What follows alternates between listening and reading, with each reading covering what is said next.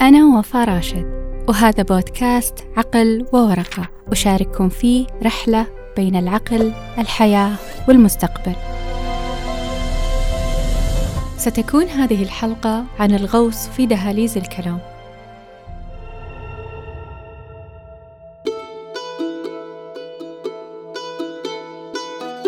سمعت مرة تشبيه جميل يصف اللغة داخل ثقافة أو دورها في صناعة الهوية الثقافية.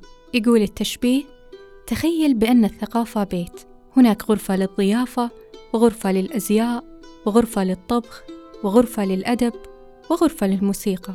فإن اللغة هي التيار الكهربائي الذي يمد كل تلك الغرف بالنور. سمعت هذا التشبيه من الكاتبة الجميلة بثينة العيسى. فإن كانت اللغة كذلك بالنسبة للثقافة، ألا يمكن أن تكون كذلك بالنسبة لأرواحنا؟ أن تكون انعكاسنا؟ وراح أستخدم هالتشبيه وأقول إن كان الإنسان بيت هناك غرفة للأفكار وغرفة للمشاعر وغرفة للإدراك فإن اللغة هي التيار الكهربائي الذي يمد كل تلك الغرف بالنور مو باختلاف الثقافات والحضارات واختلاف اللغات وتأثيرها على البشر ولها تأثيرها طبعا ولكن ضمن إطار الإنسان الواحد البسيط مثلي ومثلك إيش ممكن يكون الكلام؟ من اللغة بشموليتها وعموميتها كلغة نتحدث بها إلى أبسط كلمة ممكن نقولها لما نفرح لما نحزن لما نقول أبي وما أبي أحس وأفكر. رح نمشي في دهاليز الكلام خطوة بخطوة من شمولية اللغة إلى أبسط كلمة نعبر بها. الكلام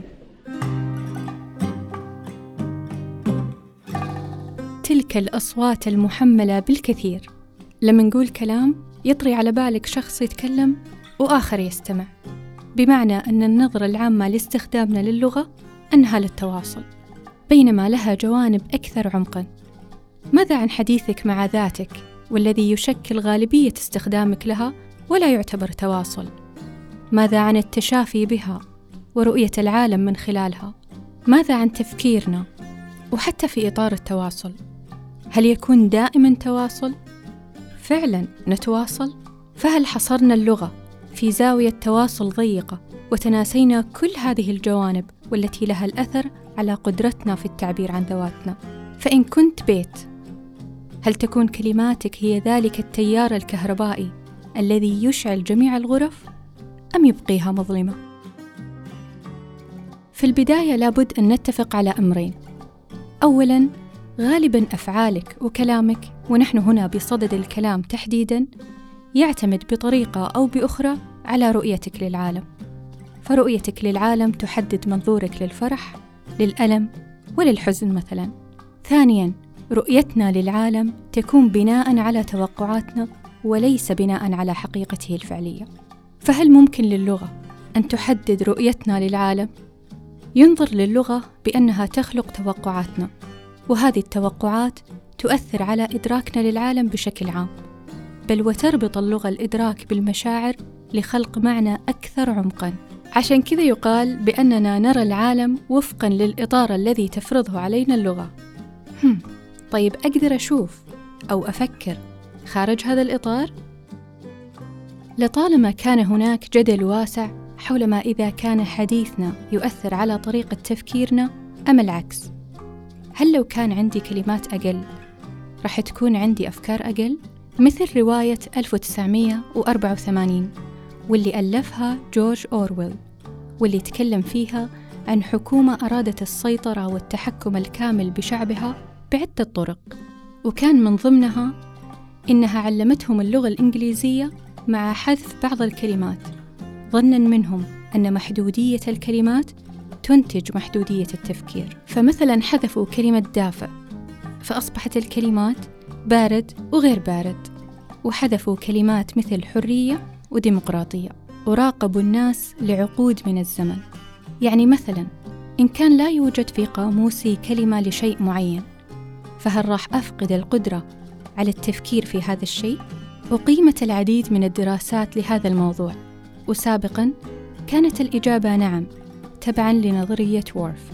ولكن طلع ستيفن بينكر وقال في كتابه The Language Instinct بأن جميع البشر لديهم لغة تفكير فطرية أو Mentalese وأن عدم وجود كلمة لشيء ما لن يفقدك قدرتك على التفكير به.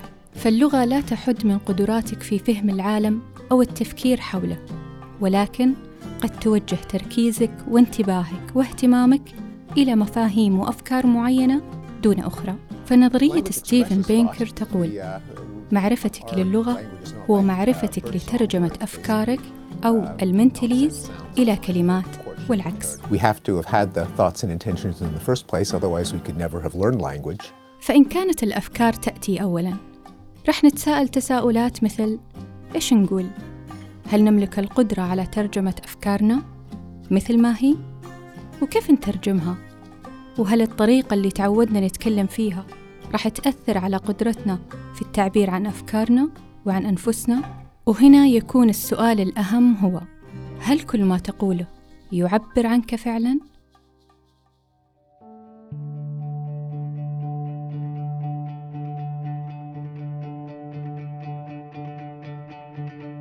حين نتحدث يكون هناك جزئين منا جزء يتحدث وجزء يحكم على ما تقوله. قد يشجعك حينا وينتقدك أحيانا أخرى. كأن يقول هل أنت موافق فعلا على ما تقوله؟ لا تبالغ أنت لا تؤمن بهذه الفكرة. وغيرها الكثير وتتساءل هل أنا الجزء الأول؟ أم أنا الجزء الثاني؟ أم أنا الجزئين معا؟ هل أسكت الصوت الثاني أم أستمع له؟ والإجابة بأنك لا تستطيع إسكاته. لا تستطيع تحديد صحته من خطأه فمصدر الكلمات عميق جدا متجذر في عمقنا ومتأصل بنا. ولا ندري من أين تأتي. هل من موقف مضى؟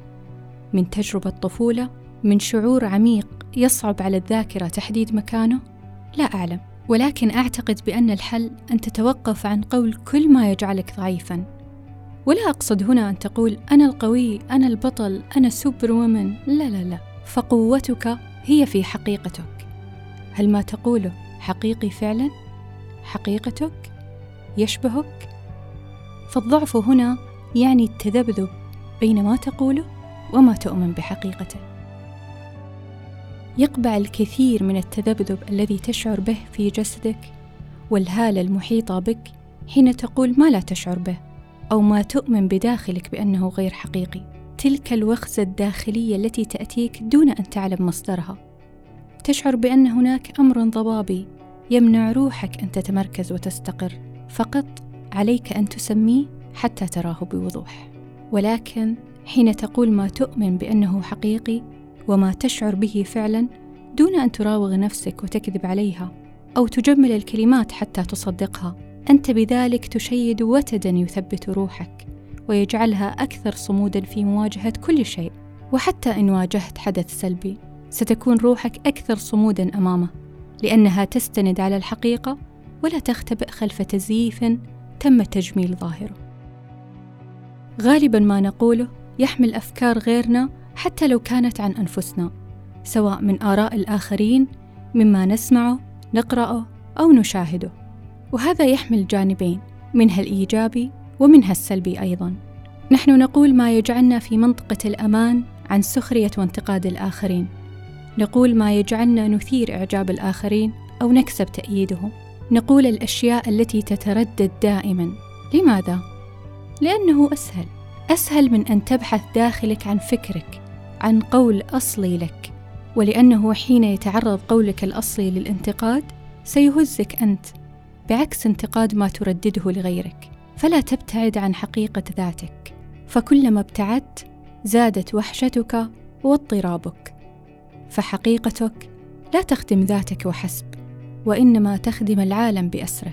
جرب تقول ما تشعر أنه حقيقي ما تفكر به ما تؤمن به. سمي الأشياء بمسمياتها الحقيقية. لا تضللها ولا تجملها ولا تختبئ خلف مسميات لا تعكس حقيقة الأمر. وهنا نحتاج اللغة للتسمية لبيان الحقيقة لكي لا تتخذ الحقيقة سردا مختلفا عنها. لن يكون سهلا ابدا فالحقيقة تحتاج لقلب شجاع وهي سهلة التورط ولا يريد التورط بها من ألف الغشاوة وانسته لأن صعوبة الحقيقة تكمن في قدرتها على تدمير أشياء لم تتخلى عنها ربما أشخاص عادات أو حتى مشاعر. أشياء قد تستند إليها أشياء قد لا زلت تمارسها أو حتى تركت لها مجالا في حياتك وسمحت بوجودها. ربما بسبب الخوف أو التجاهل أو الكسل أو عدم تقبل التغيير. ولكن إن اخترت الحقيقة فعليك تحمل العواقب إن وجدت. يقول نيتشه ما يتم تحديده على أنه حقيقة هو شكل من أشكال العقد الاجتماعي ونوع من ميثاق السلام بين الناس. ربما لذلك تتجه لحقيقة يقرها الجمع وتبتعد عن حقيقة تقرها روحك And you know what's so good about the truth? Everyone knows what it is, however long they've lived without it. No one forgets the truth, Frank. They just get better at lying. وإن قلت ما تشعر به هل تساعدك الكلمات؟ ماذا إن وجدت الفكرة والشعور ولم تجد الكلمة؟ شخصيا قمت بترجمة العديد من الأعمال المصورة والمكتوبة وغالبا تكون حقيقية لأشخاص حقيقيين يروون قصصهم. فهناك من يصف فرحته بطريقة تجعلني أتراقص فرحا لفرحته وهناك من يبوح بجملة أكررها عشرات المرات لعمقها وهناك من أرى الحزن والأسى بعينيه ولا أراه بكلماته. فأشعر بذلك الحمل المثقل على صدره من هذه التجربة فهمت لماذا نحتاج اللغة وبأنها ليست للتواصل فقط ولا حتى للتفكير فقط بل تلك الحاجة الملحة التي تربت على أكتافنا. نحتاج أن نسمع حديثا أو نقرأ نصا. استطاع وبكل عبقرية أن يطوع الكلمات ليصف أحاسيسا ومشاعرا ملئت بها أفئدتنا. لم نستطع البوح بها لم نتمكن من شرحها. فاضت بها صدورنا لتخرج على هيئة تنهيدة دمعة أو ابتسامة لا كلمة. في حين يمكننا التشافي باللغة فجميعنا لدينا تلك المشاعر التي نشعر بها ولكن لا نستطيع البوح بها أو نبوح بها على طريقة قوالب جاهزة. نرددها فيجتمع فينا حملين حملها وحمل عدم التمكن من إخراجها. لنبحث عن وصفها في مكان آخر علنا نجده. لهذا قال الأديب غوتا في روايته على لسان فيرتر أكثر ما يثير الرعب داخلي هو عدم قدرتي على التعبير عن الجمال الذي يعتريني. وابتهالات بثينة العيسى في روايتها كبرت ونسيت أن أنسى قائلة بتصرف آتني جيم الجواب لكي أفهم بذاءة العالم لكي أمنطق السوء الذي وقع وأصفح. آتني الحاء لكي أحب آتني الباء لكي أبرأ. آتني الراء لكي أرحل وأرتحل آتني الزاية آتني العين والقاف والميم آتني اللغة لكي أخصب الجدب المسمى حياتي آتني اللغة يا رب اللغة آتني لغتي People would laugh at me because I use big words, but, they're exciting and descriptive words, like, like enraptured and glorious. If you have big ideas, you have to use big words to express them, haven't you? For example, am enraptured by this glorious landscape. آن تقول إن الناس يضحكون عليها لأنها تستخدم كلمات أكبر من عمرها. Big words زي ما تقول. وتستغرب. تقول إن اللغة مليانة كلمات جميلة. ليش ما استخدمها؟ أتفق معها صراحة. ليست كل الكلمات الخطابات النصائح الحوارات والقصص لها معنى. بعضها يفقده. يكون مجرد عبارات مكررة أو عبارات يجب أن تقال أو عبارات عليها أن تظهر بهذا الشكل. قشرة لا تحمل لب. استماعك لها لن يكون أبدا كاستماعك لما له روح معنى وبعد. فلا نعلق الموضوع بالفكرة ذاتها أو الفكر ذاته وننسى أداته وناقله. وهي اللغة. قرأت جملة لأحدهم تقول نحن نبني بيوتنا ثم تعود هي لتبنينا. معمارية المكان تسم سلوك ساكنيه وتلون طباعهم وهناك شيء من ذلك في علاقة اللغة بالفكر. وأعتقد أن المسألة تبدأ من أبسط الأشياء التي نتحدث حولها أبسط المشاعر التي نعبر عنها وأبسط التجارب التي نحكيها. لماذا نكتفي بتكرار جمل موحدة عند تعبيرنا عن كل شعور نعيشه كل تجربة نمر بها وكل أمر نحاول وصفه؟ لماذا لا ننتقي الكلمات التي تصفنا فعلا لا أن نقوم بجمع جمل مكررة تفقد الموقف تأثيره وقوته. أحيانا ننقل مشاعرنا بطريقة مقولبة ننقل معلومة أو فكرة بطريقة مقولبة. تفقد مشاعرنا حميميتها ومعلوماتنا قوتها وأفكارنا فاعليتها. وربما يكون ذلك أحد الأسباب التي تجعلنا نرى الأشياء من حولنا تبدو متشابهة. تشابه لا تألفه النفس وأعتقد إن الأمر يبدأ منذ الطفولة.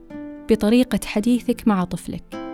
فتحدث مع طفلك بجمل كاملة وبطريقة نطق صحيحة وبحوار وجمل طويلة حتى ولو لم يبلغ عمرا يجعله قادرا على الرد أو مبادلتك الحديث.